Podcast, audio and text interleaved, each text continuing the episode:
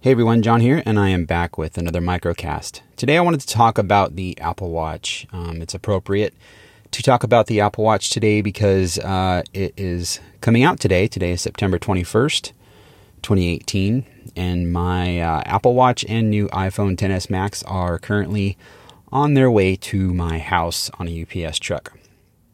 The reason I wanted to talk about the Apple Watch though is because um, I've talked about this online uh, many times. I'm sure people are annoyed at this point to hear me talk about it, but I figured I'd wrap up this last year with this podcast talking about the Apple Watch because it's been almost one year since I started running, and it's been about a year since I got the Series 3 Apple Watch. Um, basically, the Apple Watch has changed my life it sounds very dramatic to say that, but it's true.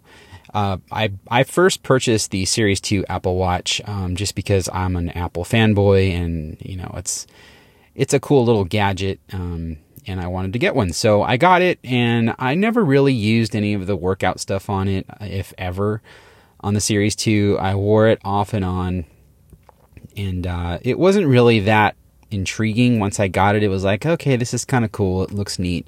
It's very well designed, all that stuff, but never really had a use for it. Um, so I just kind of discarded it and wore it every now and then. I had a Pebble watch from back in the day. I don't know if you guys remember Pebble, but uh, it was basically like an upgraded version of a Pebble, and um, it was all right. It was cool getting notifications on my wrist, but you know that that that wears off. So I got the Series 3 um, with cellular just because I thought it was so cool that you could make um, phone calls from your wrist. Like, that's the dream, right? You have a little computer on your wrist that you can make calls from and just disconnect from your phone entirely and, you know, have this thing that's so small do all this cool stuff. And I thought, you know, this has the capability of, you know, being on the cellular cellular network when I don't have my phone and I can stream music on this thing if I'm like out for a walk or maybe out for a run.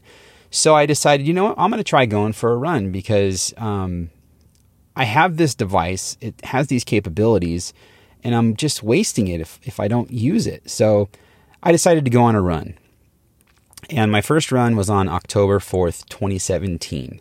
Uh, I was into Nike shoes at that point. I still am. I love Nike shoes and the Nike brand uh, in general. Uh, but I got into Nike because of Gary Vaynerchuk. He's a huge Nike guy. He's a big shoe guy. He has his own shoes with K Swiss right now, which I own every single pair he's come out with.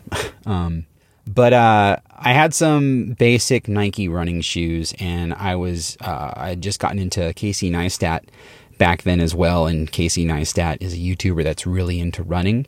So I thought I'll download the Nike running app, the Nike Run Club app, and uh, I'll go for a run, see what it's like. And my first run was on October 4th, 2017. I ran 1.6 miles and it took me just over 20 minutes and it was horrible.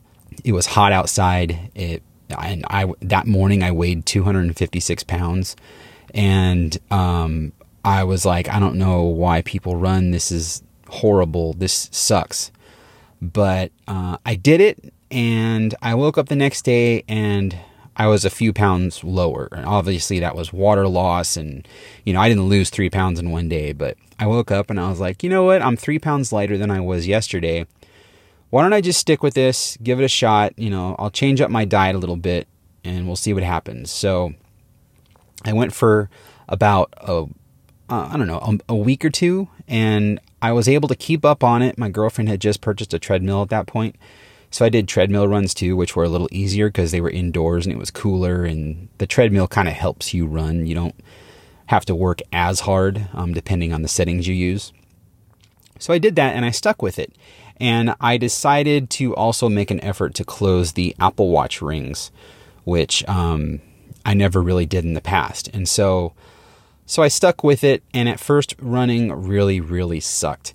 I would switch between indoors and outdoors, like I said, because it was hot and the treadmill was a little easier. But um, for the longest time, I couldn't run one mile without stopping. Uh, and at the time, I was using the uh, the Nike Run Club app, and they have guided runs where a trainer basically talks to you while you're running and tells you, um, you know, you can speed up now or slow down or think about this or concentrate on this.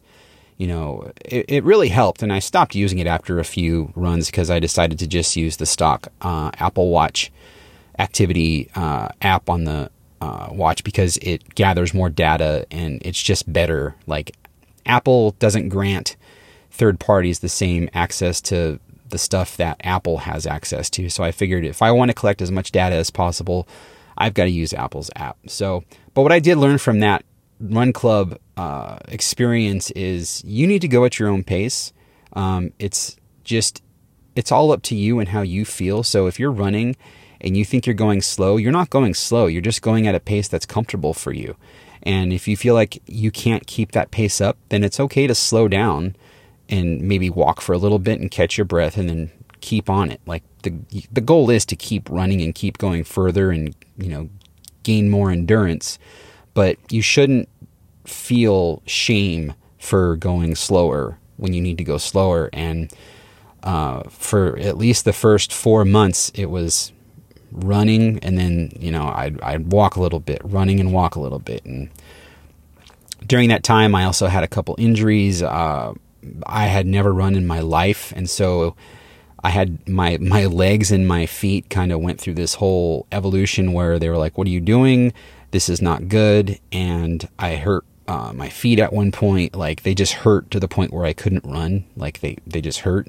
Uh, I ha- I still have kind of a leg issue that has gotten better a lot better but at the time it was really bad. Like it wasn't um, shin splints but it was a muscle near those muscles that was irritating me and I couldn't run at all. So um, I got down to a point where I was maybe running one mile per day uh, but once I got past all of that, I was up to about 35 miles a week.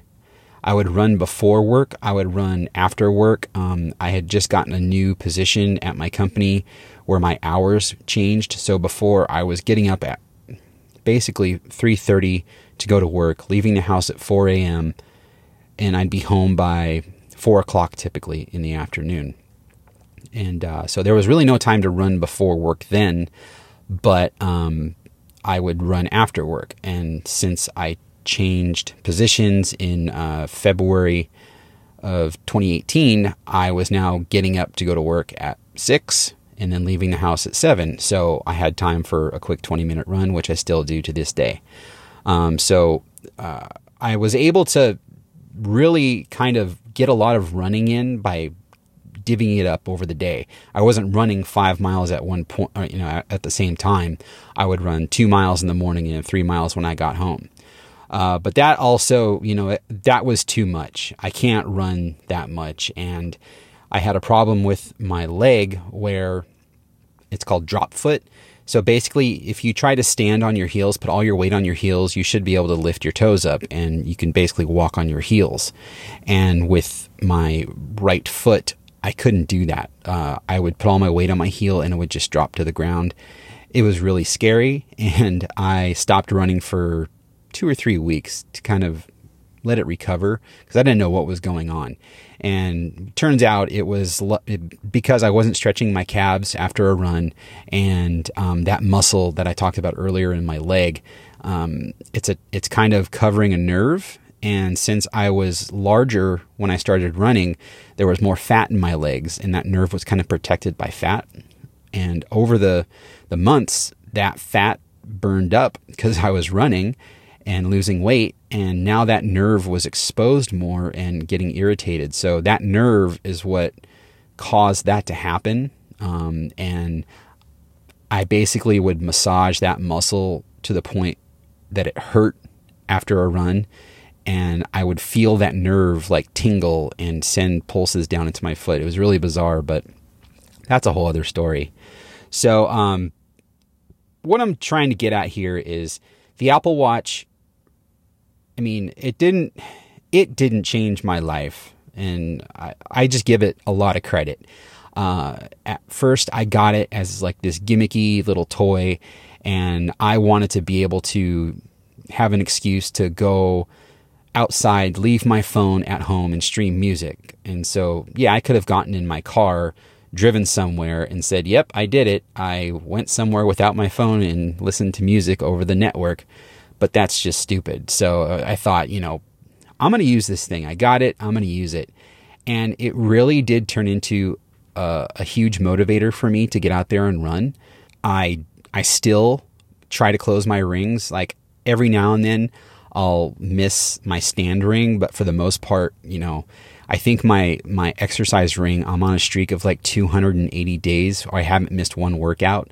Um, and I have had rest days where you can cheat on the Apple Watch and you know do a workout. I wish they would let you have rest days with the Apple Watch, like at least one day a week uh, where you can still maintain your streak, but they don't do that. So yes, I you know those days when I wasn't running, I kept it up. You know, I I I I, would walk or do something else, but when I was sick or incapacitated or just wanted a rest day, I did do the cheat thing, and I will totally admit that. But um, I did that because I want to keep my ring streak, you know, and that's a that's another discussion. But the watch motivated me to get out there and run, and it's weird that I started running because I wanted to use these features of the watch and justify the money that I spent on it. Um, and looking back on it, it's it's the best thing I've ever purchased from Apple. Like, of course, my iPhone is amazing. My my computer, my MacBook,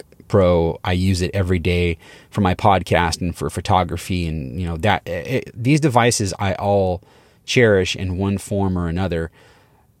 But the Apple Watch is in a whole separate category. Like I will always buy the new Apple Watch because I want the latest and greatest. This device is always with me. Um, it holds me accountable and it keeps me running and motivates me to always remember where I came from and that I don't want to go there again because I was not happy when I was larger and losing weight didn't fix everything for me, but I'm much happier about the way I look now and I have more confidence. Um, and I owe a lot of that to Apple and the Apple Watch. So uh, I this was kind of rambly, and I, I understand that, and it, maybe it was difficult to listen to, but I, I wanted to get my thoughts out there. Um, I made like a little uh, bullet point list of what I wanted to talk about during this podcast, and I'll I'll post that along with the audio in case you want to read that. I'm not going to make a big long post out of it. It's just bullet points that I wanted to talk about, um, but it's a little more detailed than I talked about here. So uh, yeah, I'm stoked to get my Series 4 Apple Watch. Um, it's like I said, it's on the way to my house right now. I can't wait to go out and take it for a run. So thanks for listening. Uh, we'll talk to you next time.